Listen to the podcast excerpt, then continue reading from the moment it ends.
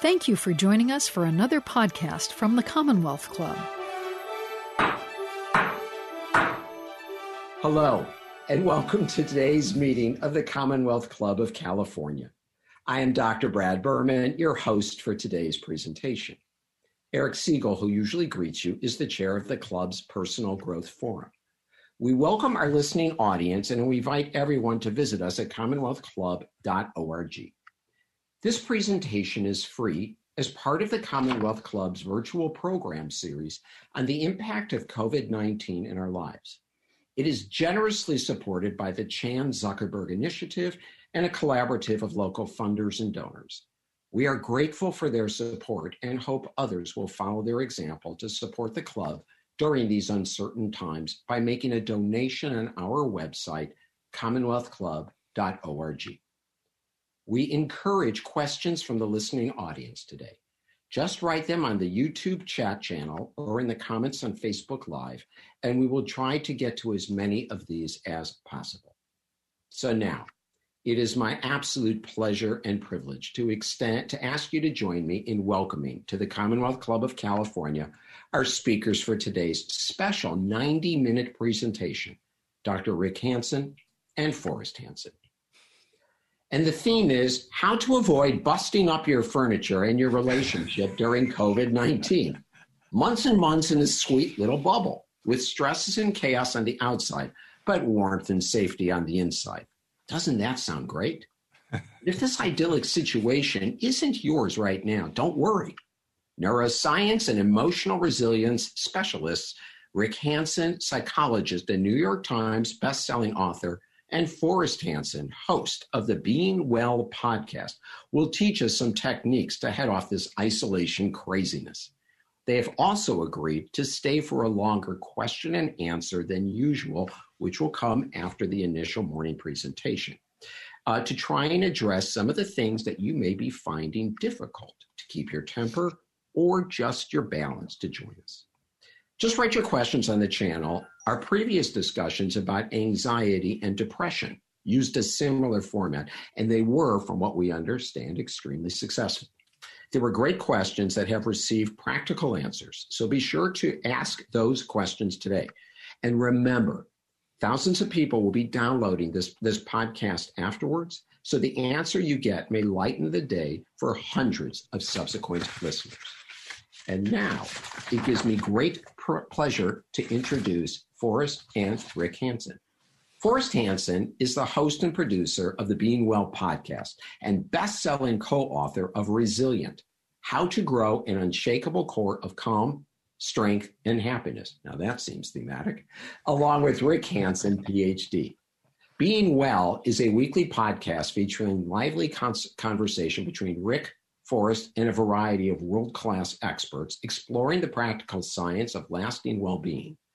Being Well has been downloaded over one and a half million times this year alone and is one of the top mental health broadcasts in the world. Forrest received his BA in interdisciplinary studies from the University of California, Berkeley, and has spent much of the last 15 years dancing as a serious hobby. And Dr. Rick Hanson He's a psychologist, senior fellow at UC Berkeley's Greater Good Science Center, and New York Times best-selling author.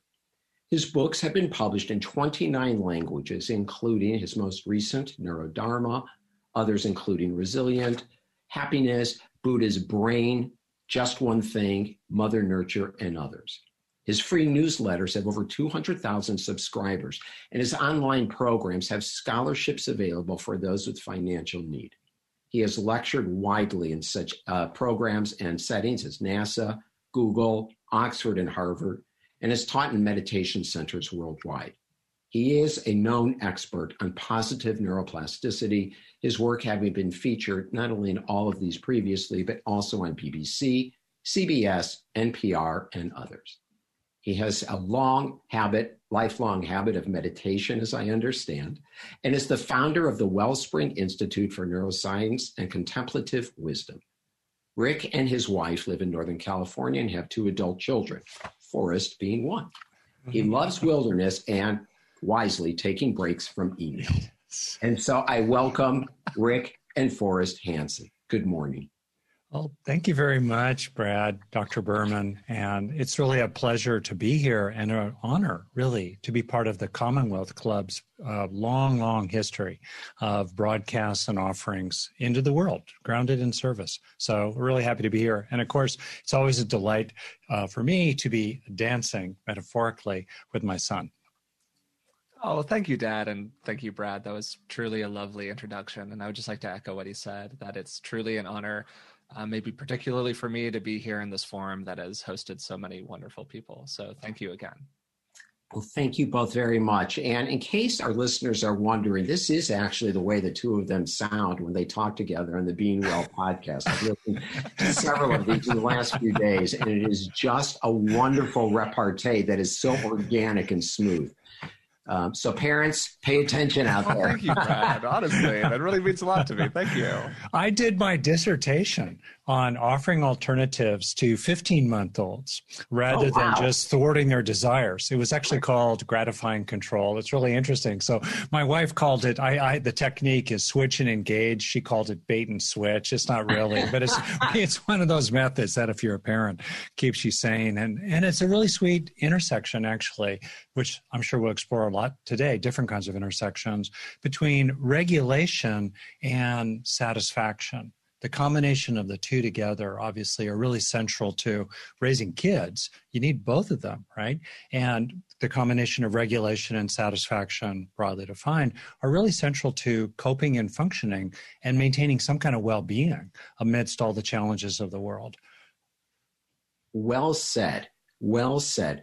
So, we have a number of themes that we will be exploring in the first 50 minutes this morning. So, I should add that Forrest survived my experiments in parenting, kind of like B.F. Skinner's, I believe, daughter survived some she did, yes.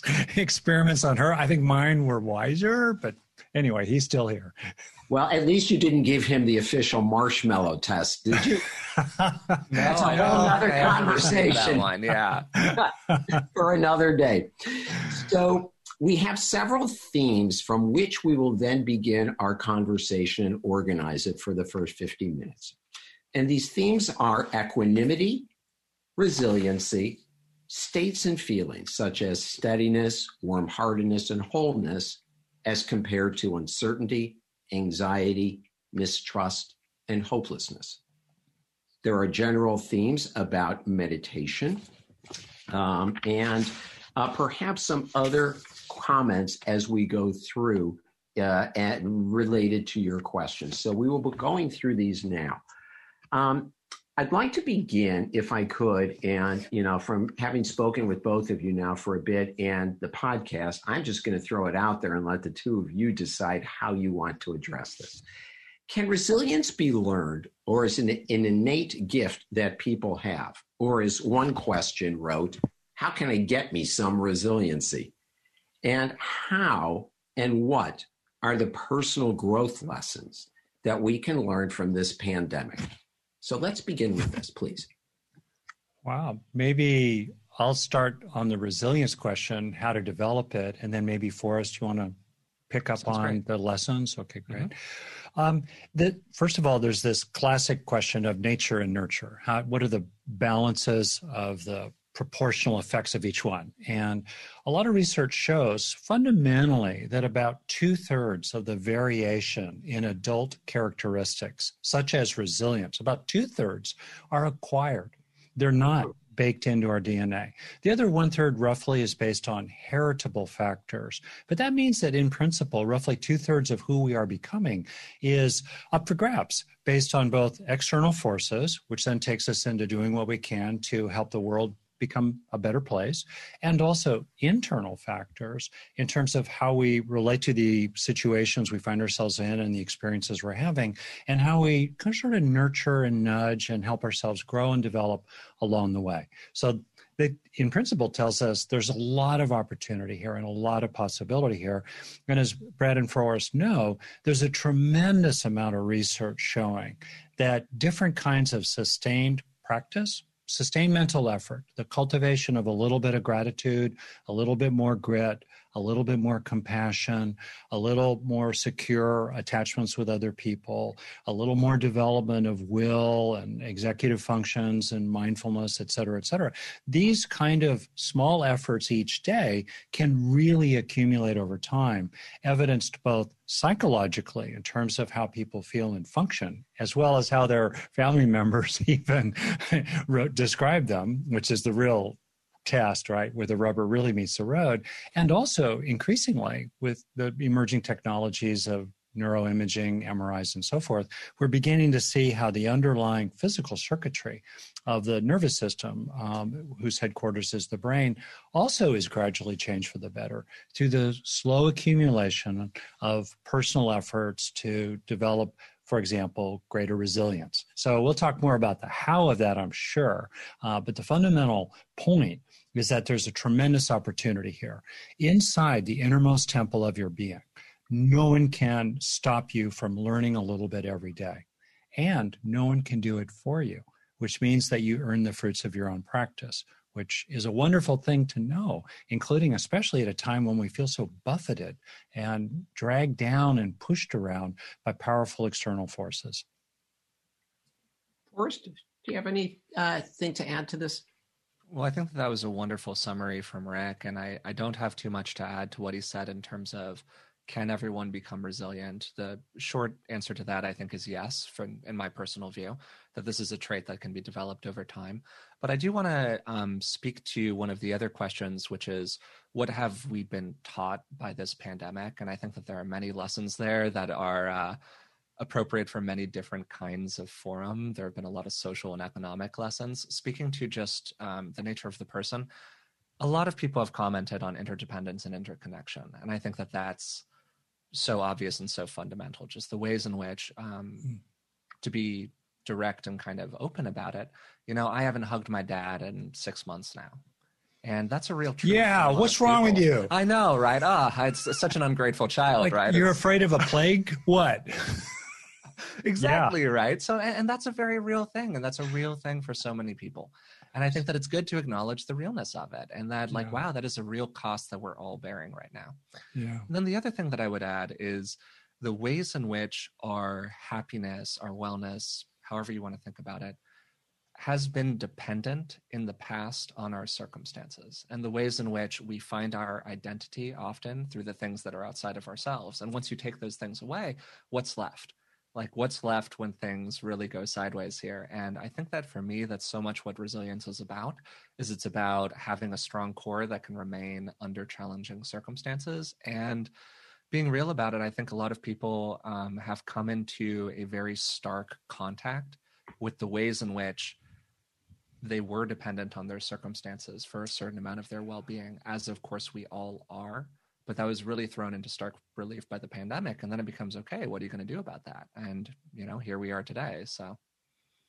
I know i've been really struck myself building on that by how haunting and powerful it is to realize that when the winds really start to whistle and howl you are left with what you've already grown inside yourself and in your relationships, and even more broadly in terms of the common good, in terms of systems such as public health systems of different kinds. And um, it can be very revelatory and humbling to realize, row, uh, you know, I've been, you know, underdeveloped or I've allowed my relationships to gradually kind of fray and decay. I deferred all kinds of maintenance and now it's catching up to me.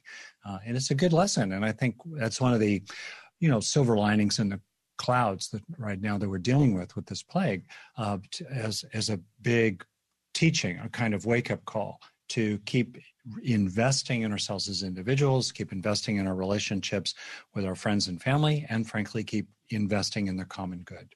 So, as thank you both for these very um, caring comments and actually hopeful ones. So, in the work on resiliency, and there's a lot of work in children now, I'm sure you're aware of about that, in adverse events, and I don't think we're going to discuss that today. That's a whole nother discussion. But there may be listeners thinking, to paraphrase you know, I've never been that resilient, or I've had a very damaged, traumatic childhood or upbringing, or even adult life. Is there any opportunity for me to actually develop more resiliency? Oh, yeah. Um, and I want to kind of sort of amend or nuance what I just said earlier about the two thirds, one third. Yeah. Because in part, that gets complicated with the enduring impact on ourselves, including on our physical health and our bodies, our physical bodies, from the experiences we've had. So people can acquire vulnerabilities over time, very understandably. Um, and also, people vary in the degree to which their external circumstances are really challenging them. Poverty is a serious challenge. Uh, injustice is a serious challenge. These are real issues for people. And in our focus here, our hopefully hopeful focus on on the individual level of intervention, particularly psychological, mental interventions of different kinds, such as the cultivation of grit, gratitude, compassion, and other factors of resilience. We are not in any way, shape, or form trying to uh, dismiss or uh, underappreciate the powerful effect of external forces of various kinds, including many that are unjust, uh, as well as the lingering effects of things that happen in your own physical health that that make it harder, understandably, to be resilient as you move through life. So, with that kind of great. Thank you. Established, yeah, is a really important principle. And Forrest, in particular, has been a very strong voice for this a very important dimension to appreciate. Um, all that said, yeah, starting whether it's with children or with ourselves, just think of it a little bit like this growing muscles every day we have an opportunity and i'm working in my late right. age now on my physical body. Like you know rust never sleeps right? Entropy is real. You gotta you gotta use it or you'll lose it eventually. But anyway uh, in terms of physical weight training and you know forrest is coaching me there as well. Um, so the point being uh, if there's something you want to develop let's suppose that work backwards. You want to develop a little more uh, gratitude and thankfulness for the good that is real alongside the crud that's not good. And it's important to appreciate that recognizing the good that is real does not uh, avoid or bypass recognizing the bad that is real as well. Both are true. It's also true that being aware of the good, in other words, the people who do care about you, or the strength in your own heart, or the pleasure in a basic cup of coffee, uh, recognizing the good that is real uh, is a way to strengthen yourself to deal with challenges and suffering and stress and loss and illness and loneliness and all the rest of that. So um, it actually makes you stronger to turn toward beneficial experiences and then take them into yourself. So, working backwards, let's suppose you want to develop patience, which is a real useful virtue these days. Well, we develop anything, as we'll talk more about later, in this two step process of learning. It's the fundamental neuropsychology of learning. First, we must experience whatever we want to grow. And then, second, it must leave lasting traces behind in neural structure and function. Durable changes in the brain are the underlying physical basis of any lasting development of whatever we want to develop, including a more positive mood or peace of mind or capacity to have compassion for people we oppose politically for example, also very useful these days. So we develop these things first by experiencing them. So if you want to develop more patience, you start by experiencing a little bit of patience. And then, second, slow it down. Stay with that experience of patience or compassion or gratitude or a feeling of determination that you will get through this. Whatever it is you value, slow it down so you can receive it into yourself and heighten a conversion from states to traits. Help yourself grow and learn um, each day. And you know, there's a lot in what I'm summarizing here, uh, and people can learn more about all this stuff at our different websites and in the Being Well podcast. But the essence is really simple have it, enjoy it. Have experiences of whatever you'd like to develop, usually because they're already present, but then don't waste them on your brain slow it down and enjoy them so you gradually become more that way yourself over time. Uh, and in that way, you can develop the various strengths that foster resilience, which then help you cope better and maintain your well being along the way. Wonderful. What, what a, what a, for those who may not be aware, what a phenomenal um, summary of a dissertation right there. And so thank you for that. We'll have more practical ideas as we come up. And you could put it on a fortune cookie. Have it, enjoy it. Or if you only have two words, mo better. Yeah. more episodes of beneficial experience and more internalization during them. And so now we learned that Dr. Hanson is also a haiku expert as well.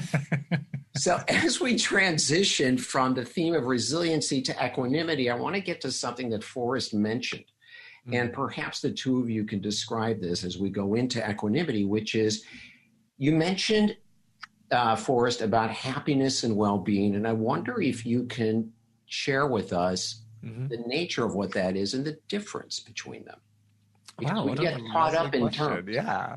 Totally. So, um, so this is great because this is actually kind of a favorite topic of mine and a, and a favorite distinction. Um, so, uh, for me, I think about it in terms of state and trait.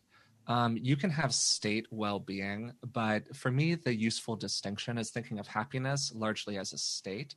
Uh, we have experiences of happiness, we have experiences of joy, and I like to draw the distinction with well-being as being more of the creation of a trait.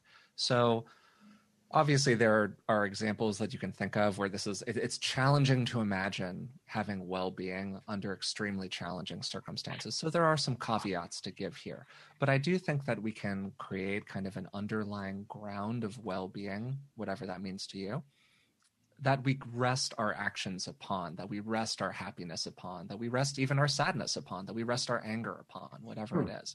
Um, and that those negative emotions can be kind of negative. Emotions aren't really positive or negative in general, but to use the kind of common language around it, those quote unquote challenging emotions are more like the clouds that go around the sky, that the background state, the well being, that you cultivate more of inside of yourself. Does that distinction make sense to you or kind of yes. track?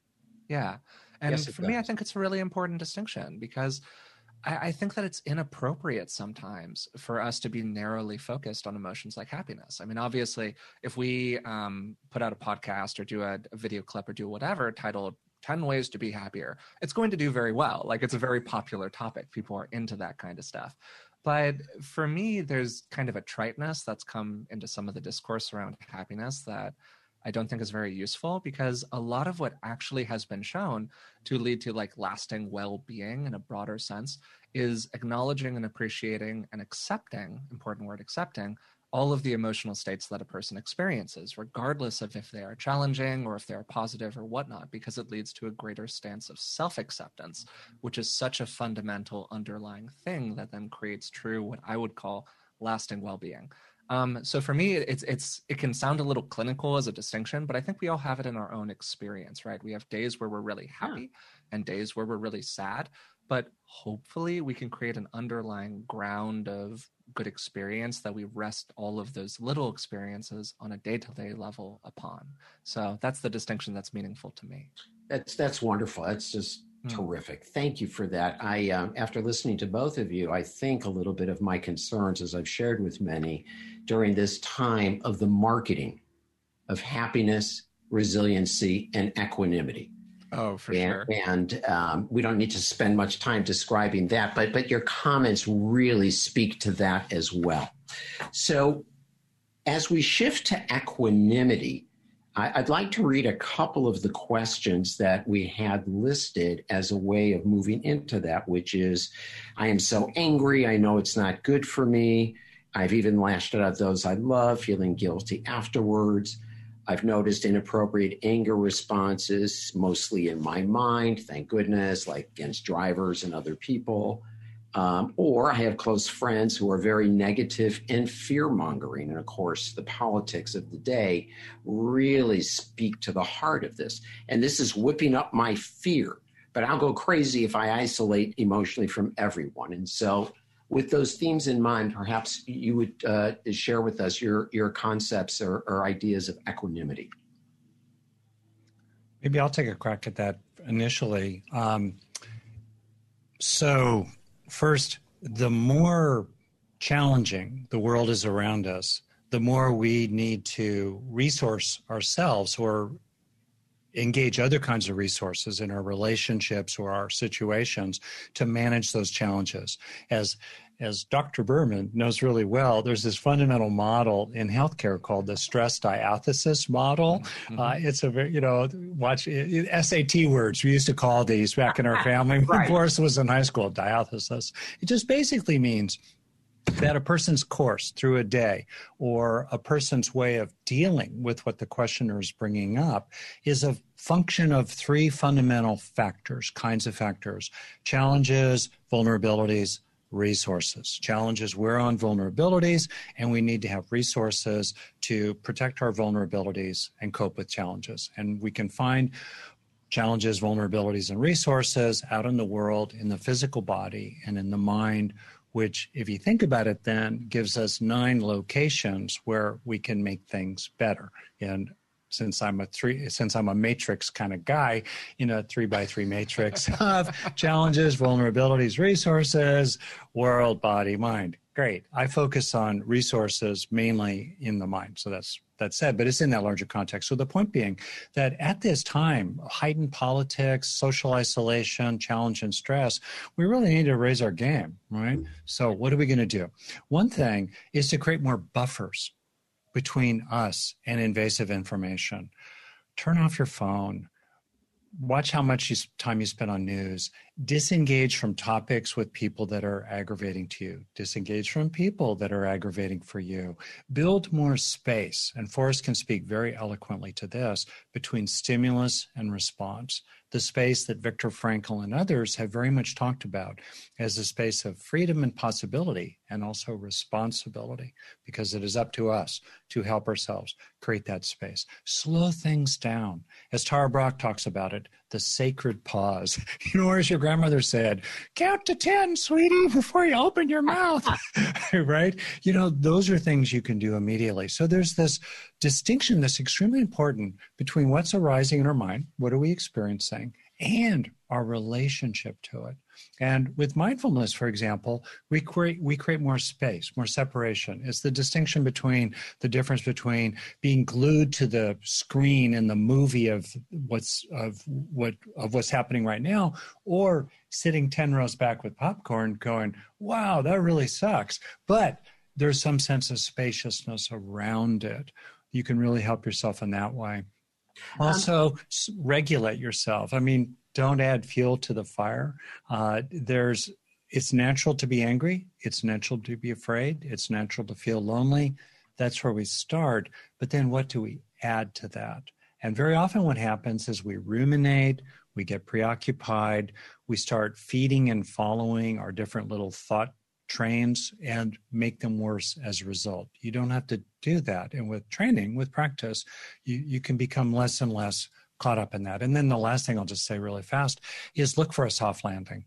You know, do not, for me, it's there's a kind of humility in appreciating how actually vulnerable we are and how much we need refuges you know we need resources we need we need our go-to's that help us that protect us and give us strength uh, and refuel us along the way. So maybe for you, for a person, that soft landing comes through just taking a breath, or just looking out the window, or just getting a sense of the bigger picture, or just reminding yourself this too shall pass, or just turning to something you find comforting, watching a kitten video on YouTube, uh, you know, uh, reading something meaningful and inspiring, uh, you know, uh, making yourself a little bit of food to eat, taking a shower, something, anything that can bring you back to a soft landing. It's really okay to turn to these things. Be careful about self medicating with overeating, over drinking, over smoking, whatnot, you know, but turn to those soft landings. And then when you do have that sense of calming, reassurance, relief, returning, moving out of the red zone back into the green zone, your home base. Ah, slow it down for a breath or two or three to feel what that's like. So gradually you start building up trait calm strength inside yourself, trait emotional balance inside yourself, trait self regulation inside yourself over time. So thank you for this because it sounds like, therefore, anyone, even those living in extreme forms of socioeconomic and racial adversity, um, inequity, and so on, have the ability or the tools, so to speak, to take that soft landing, even if it's just a breath or looking at a single green space. Yeah, that's right. Forrest, do you want to build on that, including why it's particularly important? The yeah, more you're, I do because yeah. this is such a an important topic to kind of speak to here. Um, we had a series of conversations on the podcast, or I, I hosted a series of conversations on the podcast with a variety of people who did social equity focused work, and you know you, you guys at the commonwealth club have had many presentations focused on these issues. This is not one of them. But just to speak to it for one second here in terms of the challenges of the moment and the challenges that different groups of people are exposed to I think that something that happens sometimes when we talk about equanimity is that a kind of coldness enters the conversation. And there's sort of a popular view in my reading of equanimity, or to put it a different kind of way, like uh, some of that Western Buddhism, secular mindfulness stuff, um, where it's just about this cold separation from the experience. Like, okay, I'm starting to feel angry, push that down. I'm starting to feel fear, push that down, whatever it is. That is really not what we are talking about here. Um, true equanimity for me comes alongside a clear seeing and full acceptance of the challenges of the moment. You are not saying it's not that bad. You are not saying it's inappropriate for you to be angry. Guess what? If you're watching this right now and you're going through challenges, there's something that has happened to you that you've had no influence over, no control over it whatsoever. This thing is happening to you that is not your fault. That sucks. That moves us right into a total lack of agency. And a lack of agency is one of the more painful experiences that a person can have because there's no connection between our own behavior and what's happening to us. Um, and I think that honestly, seeing that clearly and really accepting, yes, this is happening to me right now, and this is really unfair, is kind of the starting point for any real useful progress that we go to from there. Um, so I think that getting that kind of like warmth and self compassion and self love back into the challenging emotions that somebody's experiencing is such a critical part of this whole process. And, you know, that's particularly important if you belong to a group of people that has been historically marginalized, um, because a big part of historical marginalization is a lot of things happening to you that you have no control over.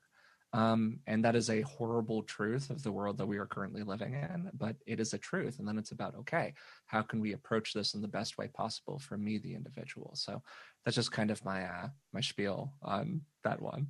It's yeah, the, the, the less the world is supporting you and the more it's banging on you, the more important it is to cultivate uh, the growth of strengths inside yourself, which is the foundation of, it's the essence of self reliance.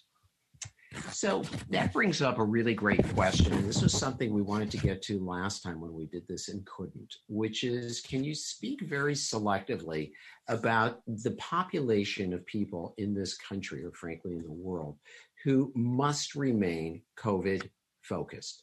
First, first, health, first care responders, um, all people working in the healthcare profession right now, news organizations, people who are going to be doing contact tracing and others, because they form a very unique group from my observations, and they don't get a chance to get away from it.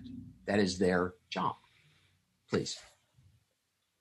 Well, just on that, it reminds me of the research on people going through highly stressful circumstances, such as combat, and the distinction between those who are more vulnerable to developing PTSD and those who are not. So, what are protective factors? And two stand out for me immediately with regard to the kind of people you're talking about, um, Brad, right off the top. One is a sense of mission and purpose, calling, the, the virtue in what they're doing, the importance of what they're doing. When there's a strong sense of that, uh, that helps people deal. That's a resource, in effect, that helps people deal with the increased challenge. And a second major factor is camaraderie a sense of community with others you know when the winds are howling when the bullets are flying you know who's with you in your foxhole? Who's with you in your shift?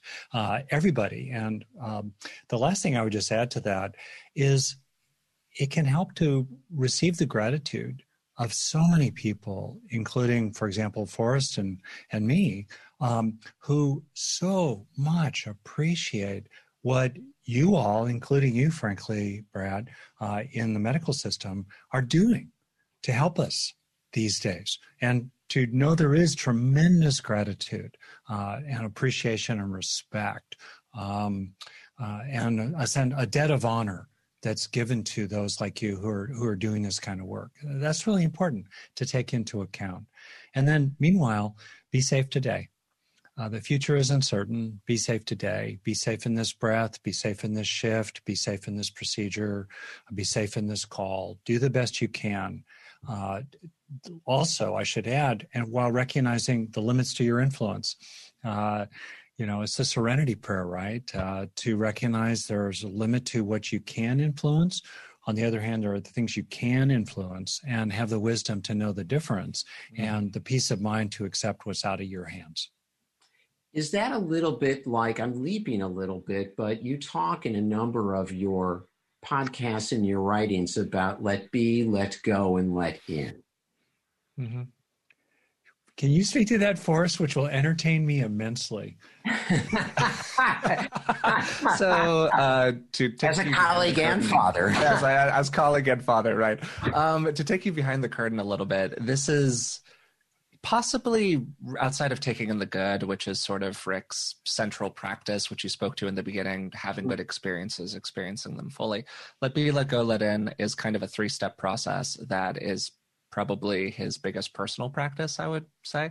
Yeah. Uh, letting be can refer to an extent to equanimity, um, but I think that more than that, it's about accepting the things that exist in the world.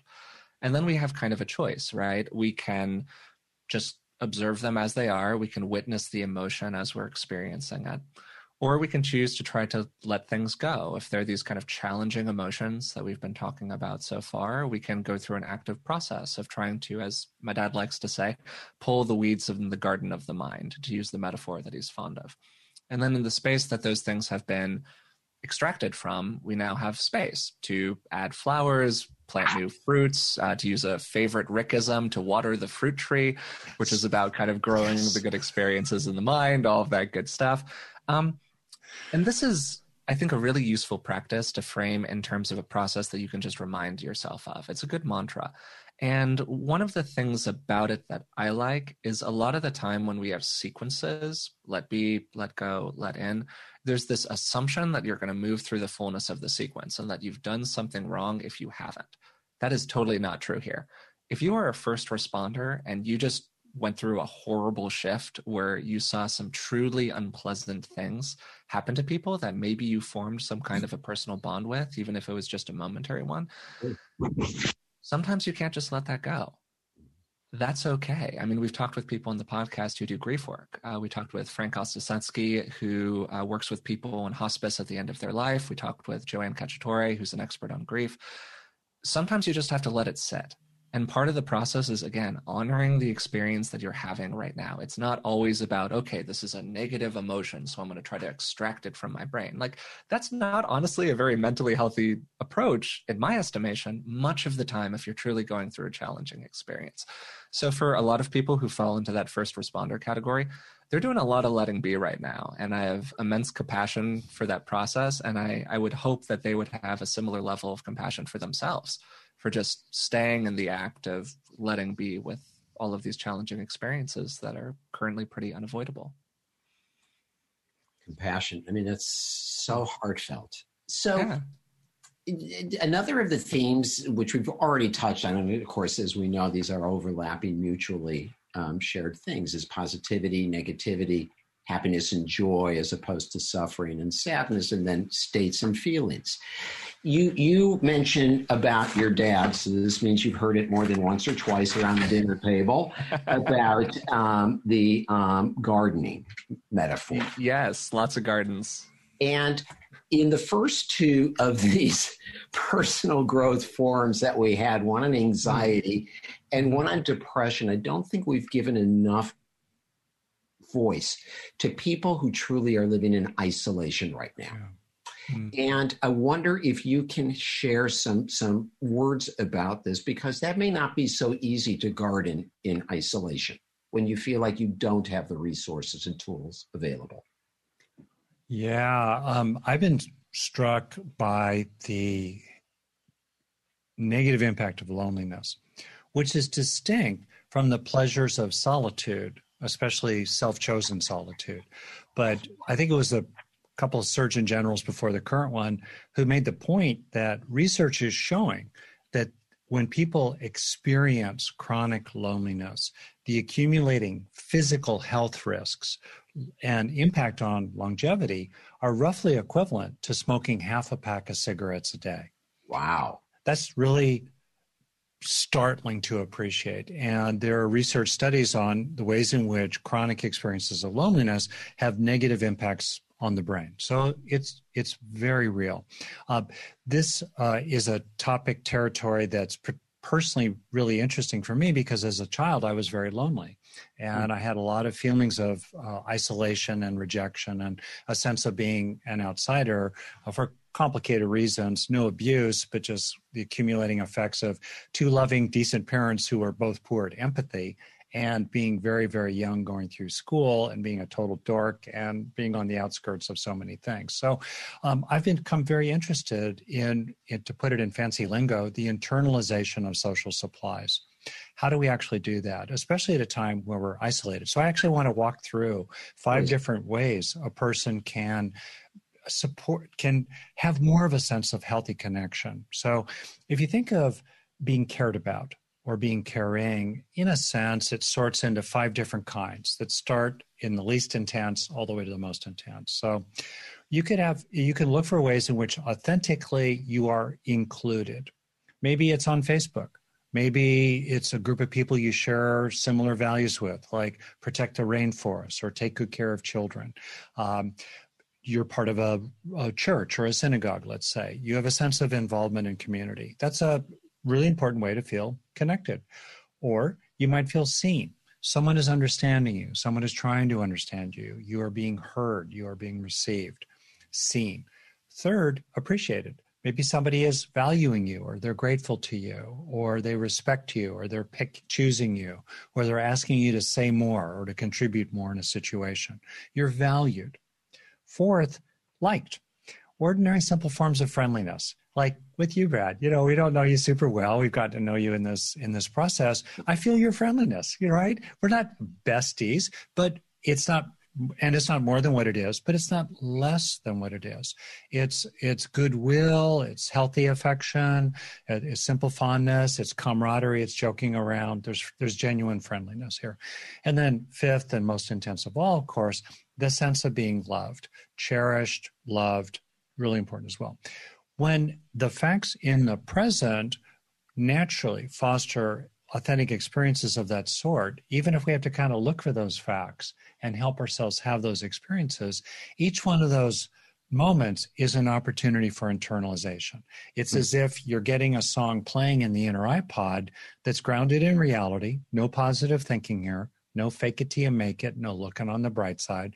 The song is actually playing, you're actually having a legitimate, valid experience, turn on the inner recorder for a breath or two or three to stay with the experience. In the classic saying, neurons that fire together right. wire together. The longer they're firing together, the more they're going to tend to wire together. The more you feel it in your body, the more there's a sense of what's enjoyable, what's rewarding and meaningful in the experience. That's going to tend to heighten neuroplastic change in your nervous system. So, those are opportunities to experience the receiving of caring in the present. You can also pull up memories, the body memory of being in your grandmother's kitchen, hanging out with your dog, you know, when you could hug your son, let's say. And that too is a way to help yourself have these experiences. And once you're having those experiences, you can turn on the recorder and internalize them. So that's on the receiving side. And then to finish quickly, um, what's really important to appreciate as well is that while we have limited influence over external support sources of caring mm-hmm. broadly. We have limited influence over receiving caring coming toward us. We have enormous influence over the caring broadly that we flow out into the world. We may not be able to receive compassion from others, but we can extend compassion to others, for example. Uh, and in so doing, because love is love, whether it's flowing in or flowing out, we have the capacity at any time to open our hearts, to warm our hearts, and to feel a genuine goodness in ourselves, uh, flowing outward, feeding us and healing us and protecting us along the way. And that's a wonderful thing to know that no matter what limitations there may be on the receiving of caring for you, you're not limited in the caring you can express, you can transmit out into the world. So well said. Um, thank you. As you're saying it, my body could not help but take a deep restorative sigh. uh, we are. Well, you're a good guy, Dr. Berman. Well, that all depends on whom you ask in which context. so, uh, we're at the halfway point. You are listening to the Commonwealth Club of California. We will have the pleasure of continuing our conversation with Rick and Forrest Hanson, and we'll have further questions to explore. Again, please write them down in your virtual chats. Uh, and uh, with that in mind, I have a key question that I'm handing to you on a silver platter. Dr. Hanson, do I really have to sit every day for a long period of time to meditate, or can I do it in two to three minutes at a time? Yes. so, well, actually, that was an ambiguous yes. I mean, both are true, actually. So, there is a dosing effect. Yes, the more the better. Uh, but like a lot of things, uh, it's really interesting that uh, I'm going to get a little techie here. There's basically, in terms of effect, it's an S shaped curve. In other words, um, where the sweet spot is probably a threshold of one to two minutes where you need to give it a breath or two or a minute or two to really start to experience it. That's where that, in other words, in terms of the S curve, it looks like intensity of benefit on on the y-axis, with the x-axis being effort or time invested. All right, sure. so you need to get past that little threshold of half a breath, a full breath. Just that alone is really useful. In a row, ten breaths in a row, you're starting this point or a little beyond, that's great. You can start to experience the effects immediately. And then you can stay with it for another five minutes or 10 minutes and really start to feel like you are marinating in. You are really dropping in. Ooh, this really good place. Right. And then I often experience as a longtime meditator, your mind might start to wander. You get a little fatigued. You kind of hit a plateau. And then if you hang in there for you know the 20 minute mark maybe the half hour mark ooh, you often have the sense of really dropping into the deep end of the pool. So uh, the quick takeaway here is my suggestion is commit to a minute or more a day of doing something meditative. For many people it will be prayerful because they will do their contemplative practice in a religious context or in a relationship with something that seems to them to be transcendental. Fine or it could be entirely secular, uh, mindfulness of the breath, for example, or just doing something with yoga or movement that has a meditative quality to it. Commit to it a minute or more a day. Might be the minute before your head hits the pillow, but it's a real minute every day. So that would be one thing. And then I would just finish by saying that if, honestly, if someone um, said, I'm going to give this 20 minutes, should I sit down for 20 minutes in a row? Or should I do a minute of meditation for 20 days in a row? I would choose the latter, actually. And there's a term for that in neuropsychology repeated trials practice. In other words, lots of little efforts can actually have more impact than massing it all together. Uh, and last, find what feels good to you. If it's boring and eh, you'll you won't stick with it. Find the meditative practice that's stimulating enough emotionally rich enough active enough to be compelling to you.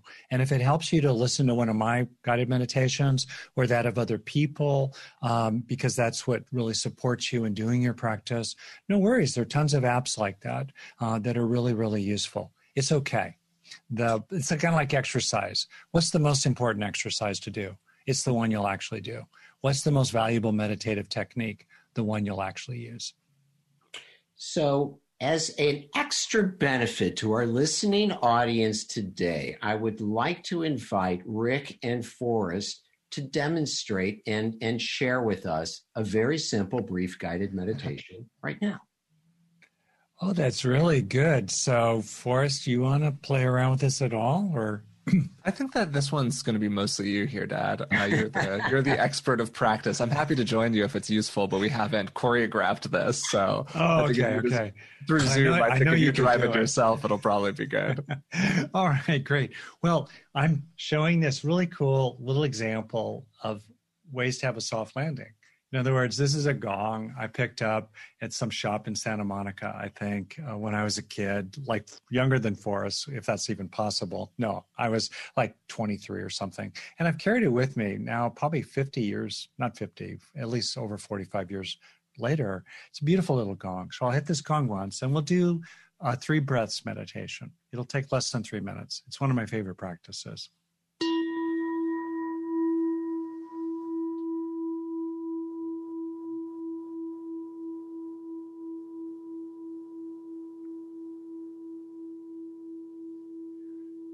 So, if you're driving uh, or operating heavy machinery uh, while you're listening to this, just be a little extra careful.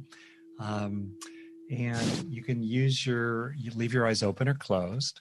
Uh, I'm going to focus on three kinds of breath. In the first breath, breathing while feeling your chest as a whole. And if you prefer not to use the breath, which is quite appropriate sometimes for people with a trauma history, just be aware of something else that's positive for you. Could be a sense of the room, could be a feeling of gratitude. Um, but I'll stay with the breath. So, first, breathing while feeling your chest as a whole.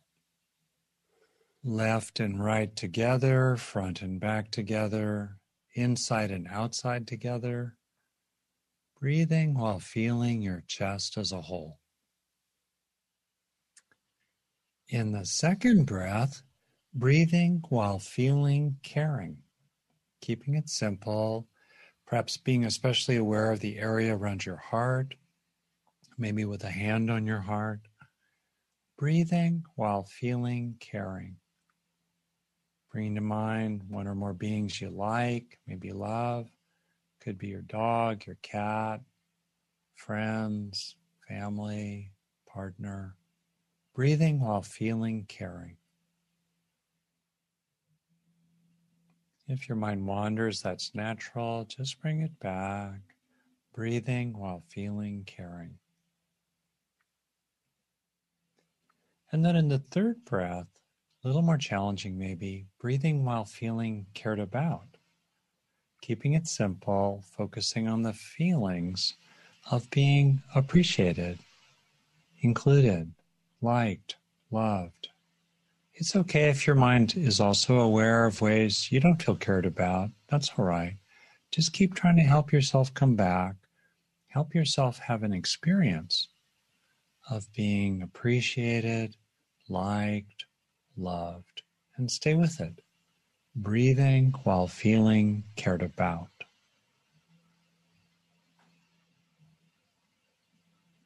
You might have a sense of these beneficial experiences sinking into you, spreading through your body like water into a sponge, maybe like a warmth spreading in you. Breathing while feeling cared about. All right. And so finishing here, let's just go through them in uh, a row, one after the other, one breath at a time, breathing while feeling your chest as a whole.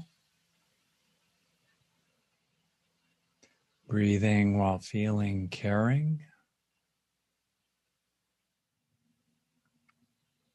And breathing while feeling cared about.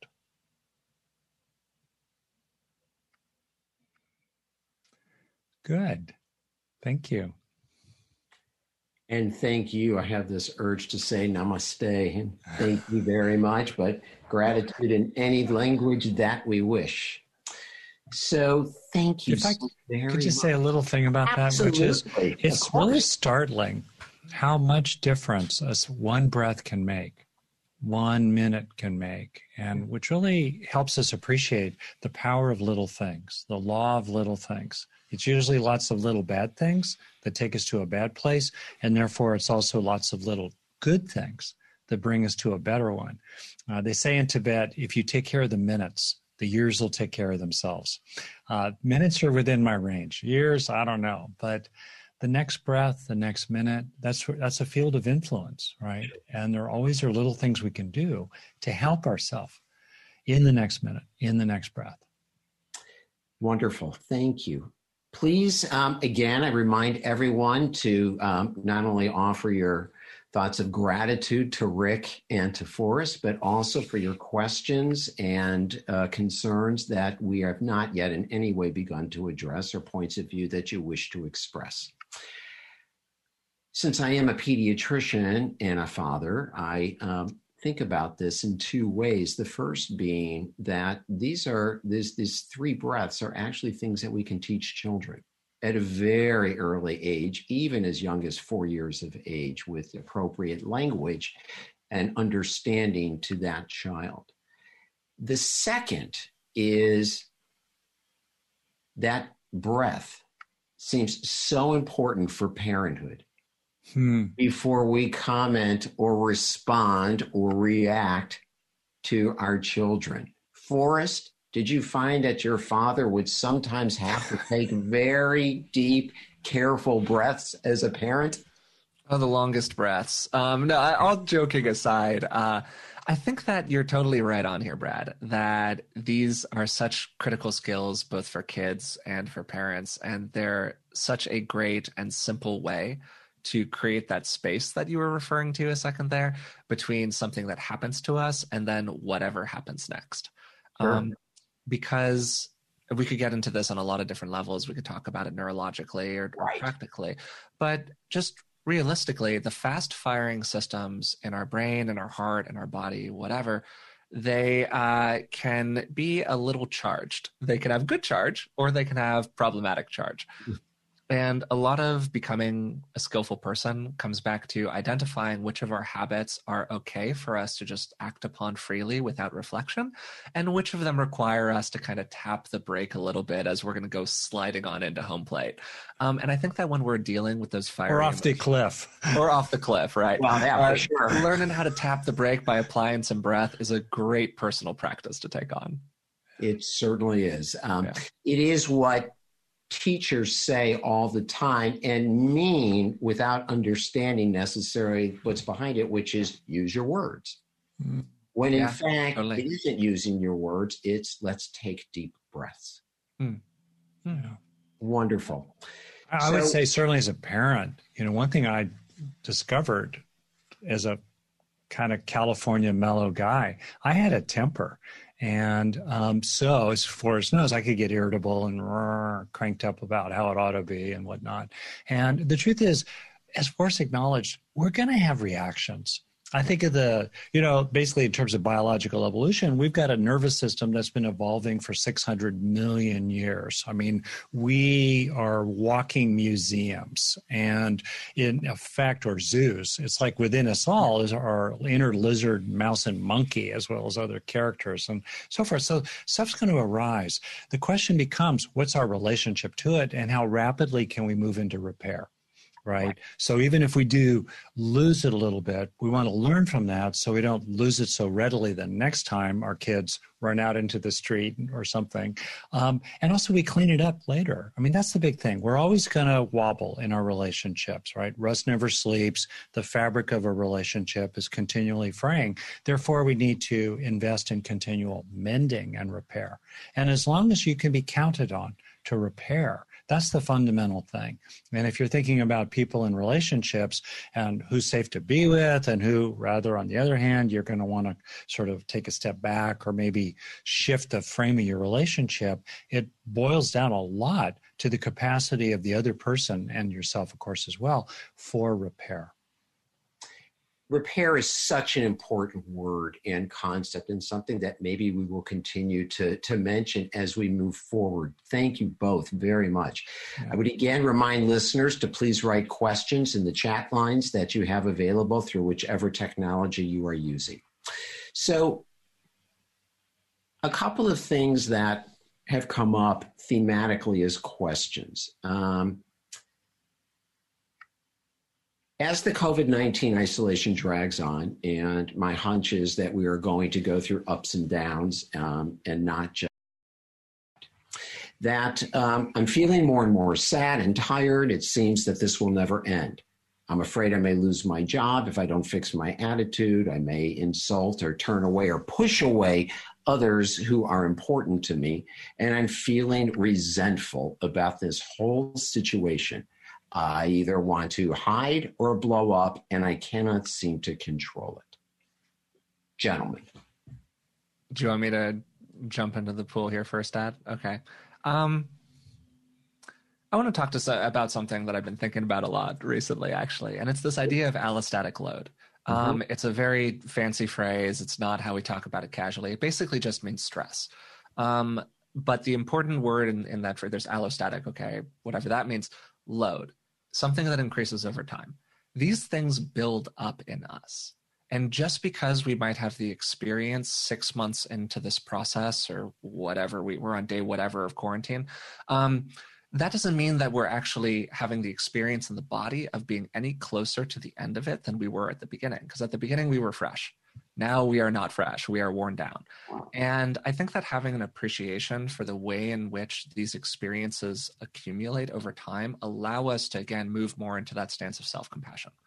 And for me, again, reinforcing that I've done what I can in my life, that I've taken the good practices that I can, that I've tried to be nice to other people, that I've done my due diligence with calming myself down or interacting with other people in a skillful way, whatever it is, can actually be a resource that I then draw upon to do that more in the future. Um, but again, part of that comes back to the acknowledgement that this stuff is hard and it's getting worse as time goes on. And we need to find little ways to to use a phrase I like to use sometimes to like let the fizz out of the bottle, let the frustration out, primal scream at the sky, punch a pillow, like do whatever you gotta do to get it out of the body. You have to release the load that builds up over time. So if we're just moving through this very constrained very lonely, as we were saying before, a very tight way of operating where we're afraid about letting anything out because it could come off across as being too angry or too sad or too strong, whatever it is. The bottle's eventually going to pop. You're going to pop at somebody. It's not a sustainable environment to keep on existing in. So I think that finding those little practices, ways to let that fizz out, can be super mentally healthy, whatever that is for you, whether it's some of the self care um, activities that Rick was talking about earlier, or it is having hopefully somebody in your life that you can sit down with and say, Hey, can I just vent to you for five minutes? And I'm just going to complain about everything. And I would prefer if you don't judge me too harshly for it at the end of it. And then we'll kind of forget it ever happened. Whatever it is that you can do with somebody else to let that energy out, I think is really good for people. Boy, that taps into so many things we've been hmm. discussing this morning from isolation yeah. to resilience to equanimity. Yeah, so my follow-up question, and then we'd love to hear from you, Rick, is, but how can I do this when everybody else may be feeling the same thing as well? Yeah. So if we're completely flooded in the moment with an experience, every molecule of us is overwhelmed by an experience. All we can do is simply be with it in terms of that model Forrest talked about earlier, let be, let go, let in, all we can do is just be with it, ride out the storm, try not to pour gasoline on the fire. Okay. But other than those moments of overwhelming shock or the most severe possible pit of clinical depression or terrible pain, other than in those moments, more than one thing is going on in the mind more than one thing is going on around a person. Water is still coming out of faucets. You can still breathe. And naturally, as you exhale, inherently in your body, what's called the parasympathetic branch of the nervous system engages as you exhale, which slows the heart rate and brings you a little bit more calm.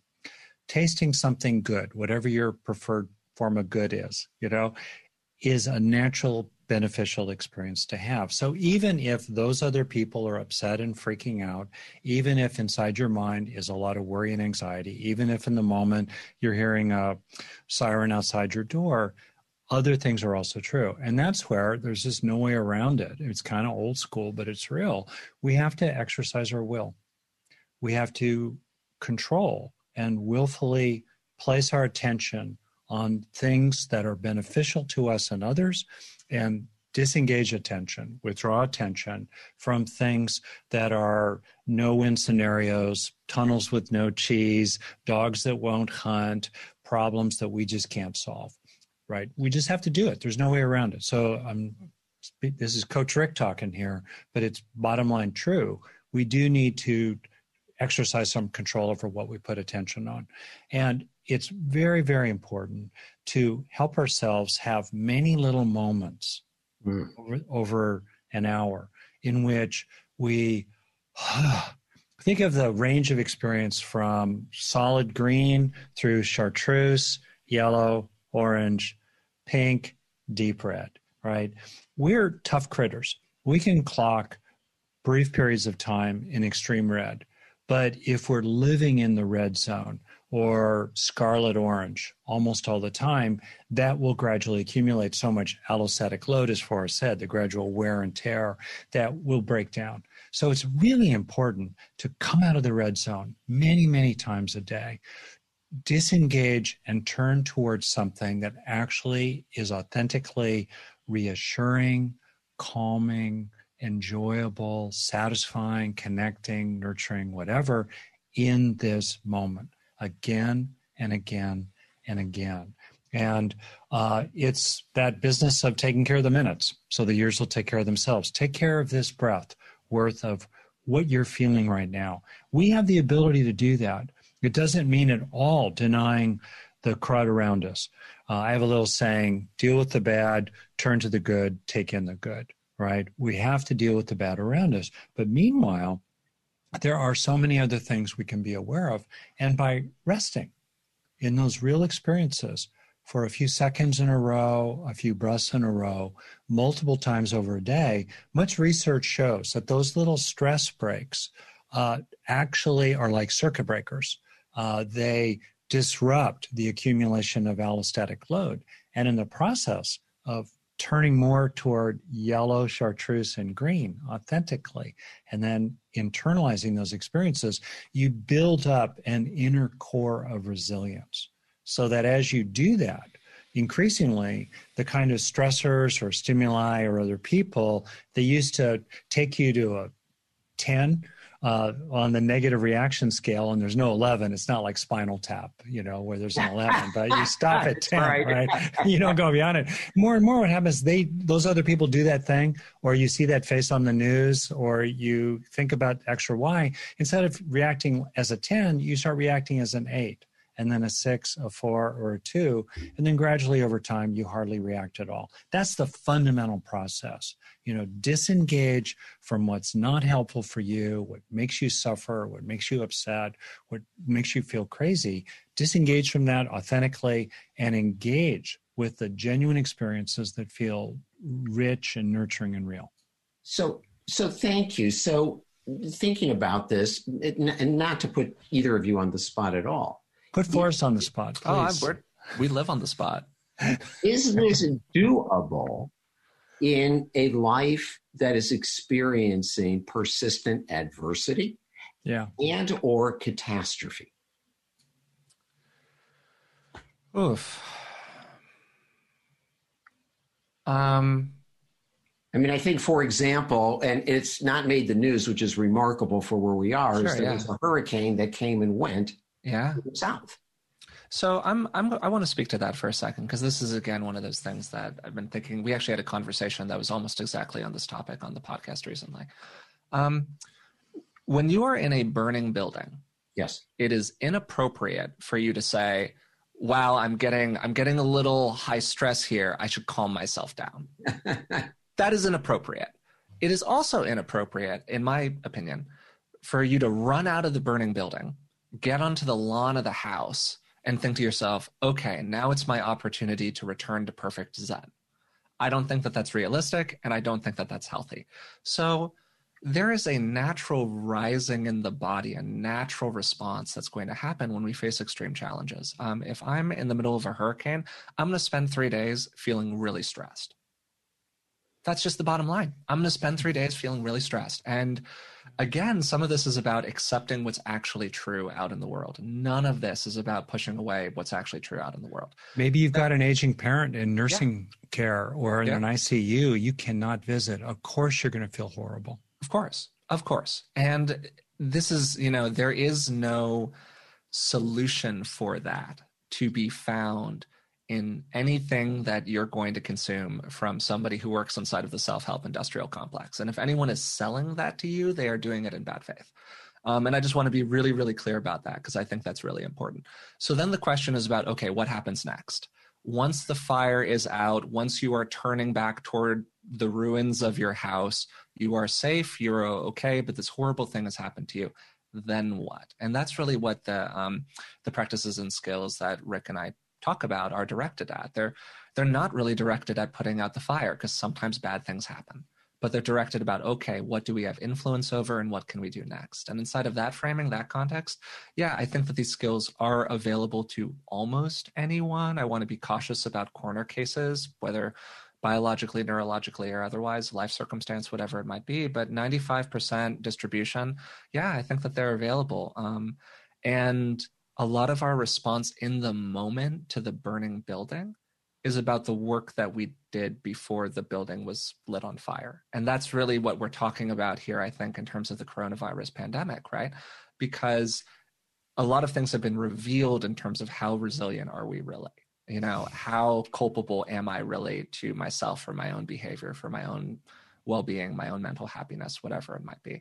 And the more work that we do when the house isn't on fire, the better off we'll be if it ever does catch fire. So that's what I would kind of say about that.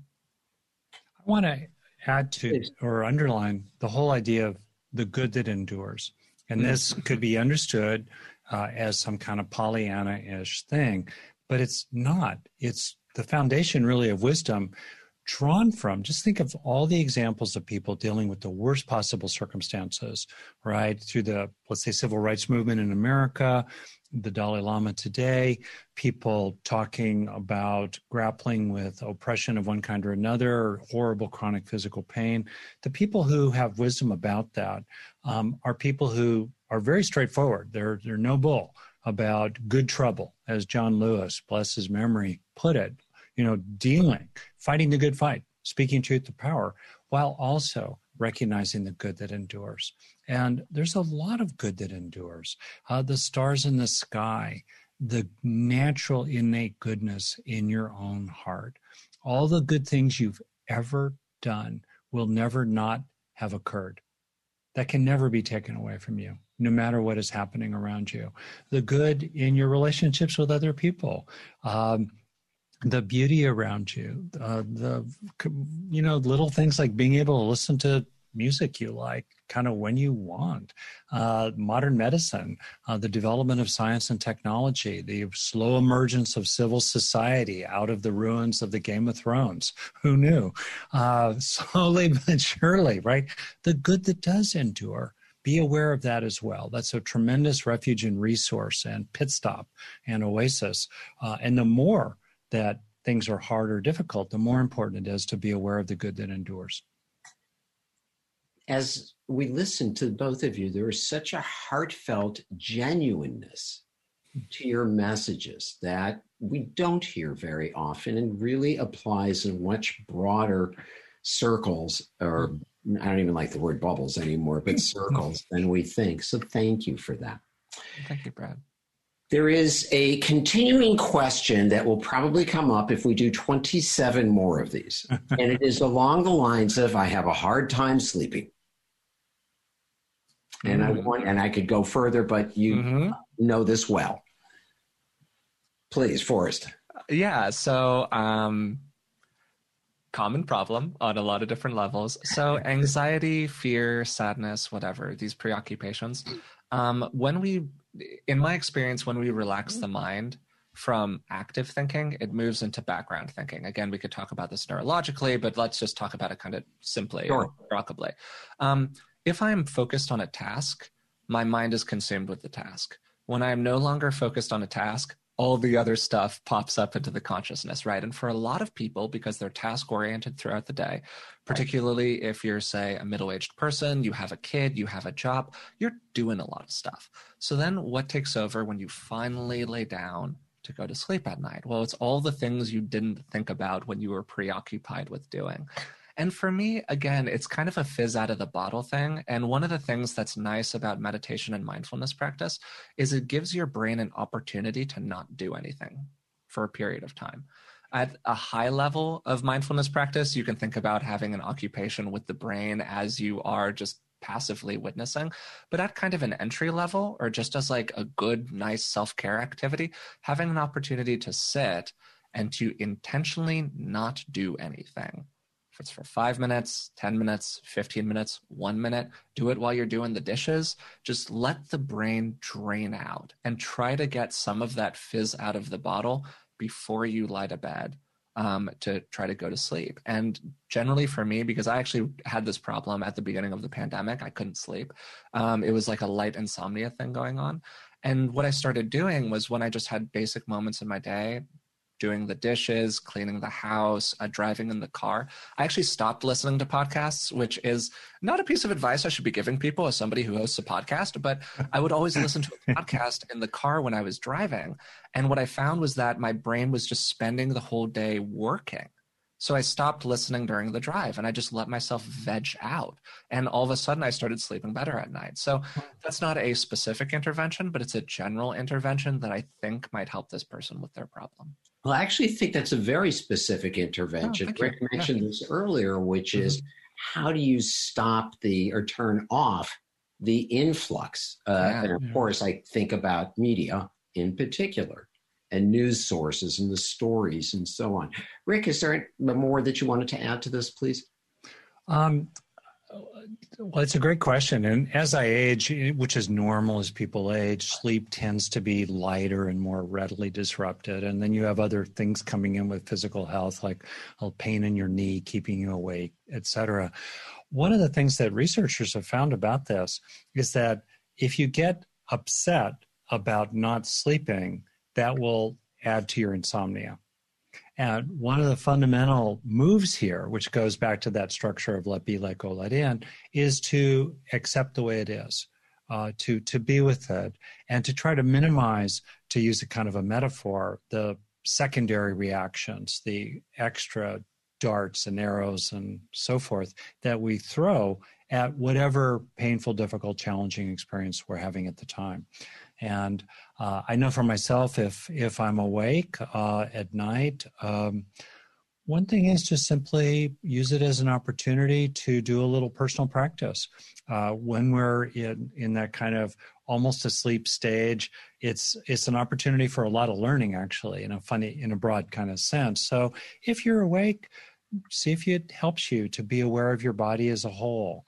Uh, bring awareness to sensations. Neurologically, what that will do is it'll reduce inner chatter if you focus on sensations. Also, the more you get a sense of things as a whole, like your chest as a whole or your body as a whole, also neurologically, which is really, really interesting, that mm-hmm. tends to reduce activity and technically the default mode network in your brain, or as I think of it, the ruminator where we go uh, when we're just kind of thinking and thinking and thinking about stuff, including with negative preoccupation. So the sense of things as a whole.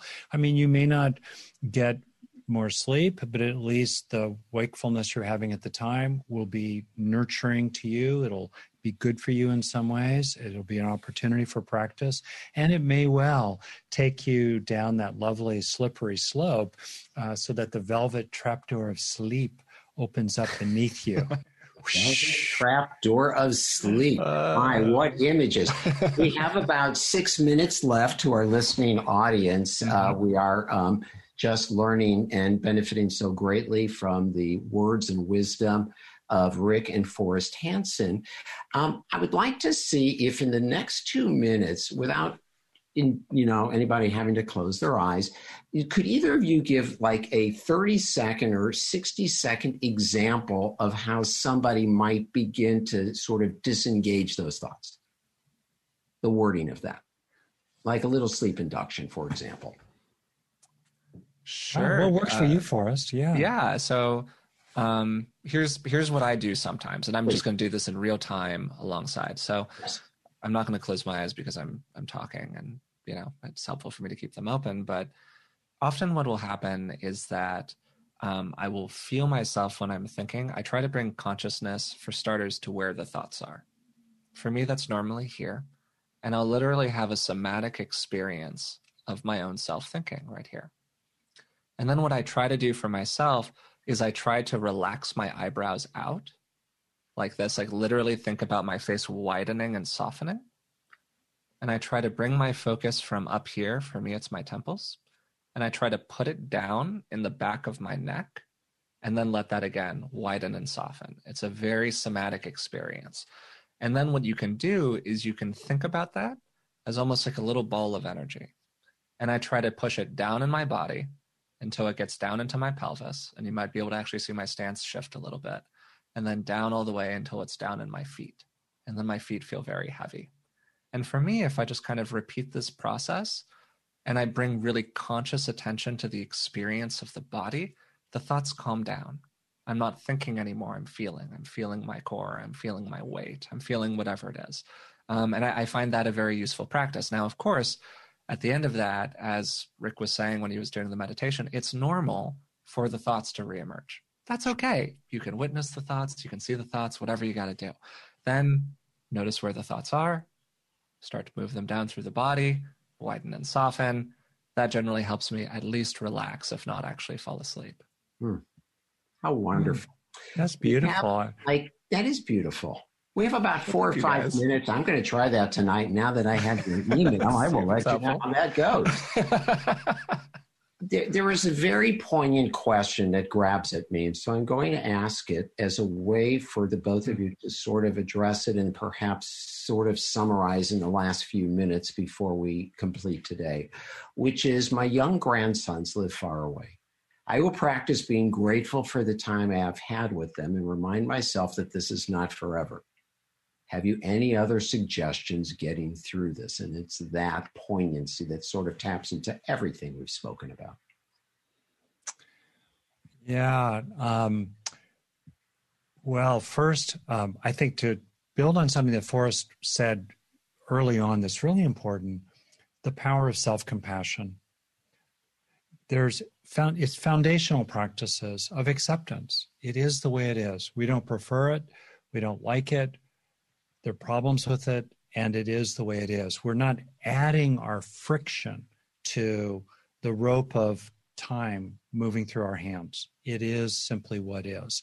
Um, and with that acceptance can come compassion for others, compassion and understanding of the larger whole, the vast factors that are leading to this particular circumstance of separation from beloved grandchildren, and also compassion for oneself, the one who is you know sorrowful about this sad about this frustrated about this missing out in some way. Self-compassion. It's not wallowing in self-pity. It's it's respectful actually. There's an awareness of pain or difficulty with primarily uh, a sense of support and caring and understanding for what a person's feeling. Compassion is bittersweet. There's the bitter of the empathy for the suffering, but there's mainly the sweet mainly the sweet, so that we don't get so exhausted uh, by what we're feeling. All right. So compassion. And then some other weird little tricks.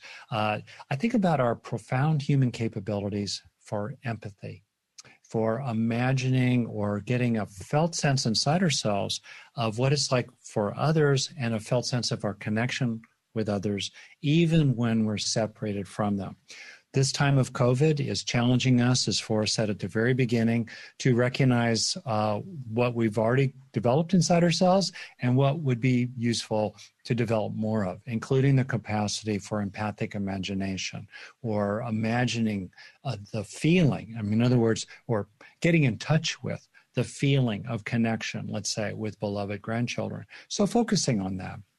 Visualizing a sense of them. Uh, I talk with little kids. I would talk about who are being separated from their parents. I've done a lot of child therapy. Uh, you know, I share that with you, Brad, a little bit. Yeah, we'll to talk about that. Yeah, and uh, I would tell kids, well, it's imagine like a rope of light, a golden rope of light connecting you with the other person that can stretch but never break. And so you're continually connected, or just whatever works for you that That's gives wonderful. you that feeling of connection. Yeah.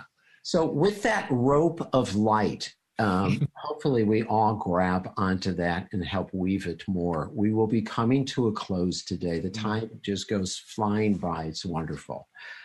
Our gratitude to Dr. Rick Hanson and Forrest Hanson for sharing their experience, their expertise, flexibility, and frankly, each other with the unique format for this presentation today. We are also so grateful to our li- live listening audience, as well as those who will access this recording at another time. And now, this meeting of the Commonwealth Club of California, commemorating its 116th year of enlightened discussion, is adjourned. You've been listening to the Commonwealth Club of California. Hear thousands of our podcasts on Apple Podcasts, Google Play, and Stitcher. If you like what you've heard, please consider supporting our work and help us bring 500 programs a year to listeners like you. Go to commonwealthclub.org/donate.